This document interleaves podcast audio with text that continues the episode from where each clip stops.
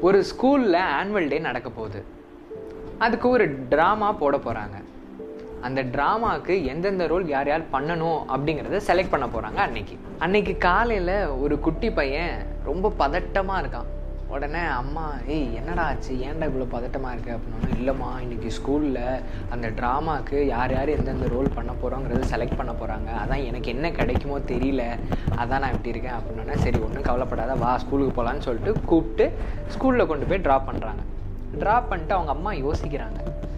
இவன் இவ்வளோ ஈகராகவும் கிடைக்கும் அப்படிங்கிற ஒரு எண்ணத்தோடு இருக்கான். சப்போஸ் இவனுக்கு எந்த ரோலுமே கிடைக்கலன்னா ஈவினிங் வரும்போது வருத்தமாக வருமானே அப்படிங்கிறத அவங்க அம்மா யோசிச்சுட்டு அவங்க ஸ்கூலை விட்டு வீட்டுக்கு போயிடுறாங்க. ஈவினிங் ஆகுது. திரும்ப அந்த பையனை பிக்கப் பண்ணுறதுக்காக அம்மா ஸ்கூலுக்கு வராங்க.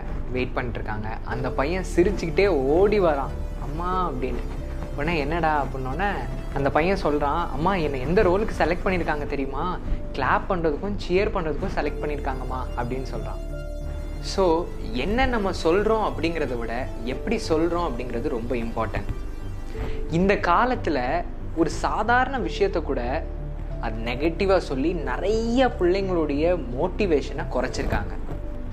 ஆனால் அந்த டீச்சர் ரோல் கிடைக்கல அப்படிங்கிற விஷயத்தை கூட பாசிட்டிவாக சொல்லி அந்த பையனுடைய ஹாப்பினஸை குறையாமல் அனுப்பிச்சிருக்காங்க. அப்படிங்கிறத நினச்சி அவங்க அம்மா ரொம்ப சந்தோஷப்பட்டாங்க. Spread positivity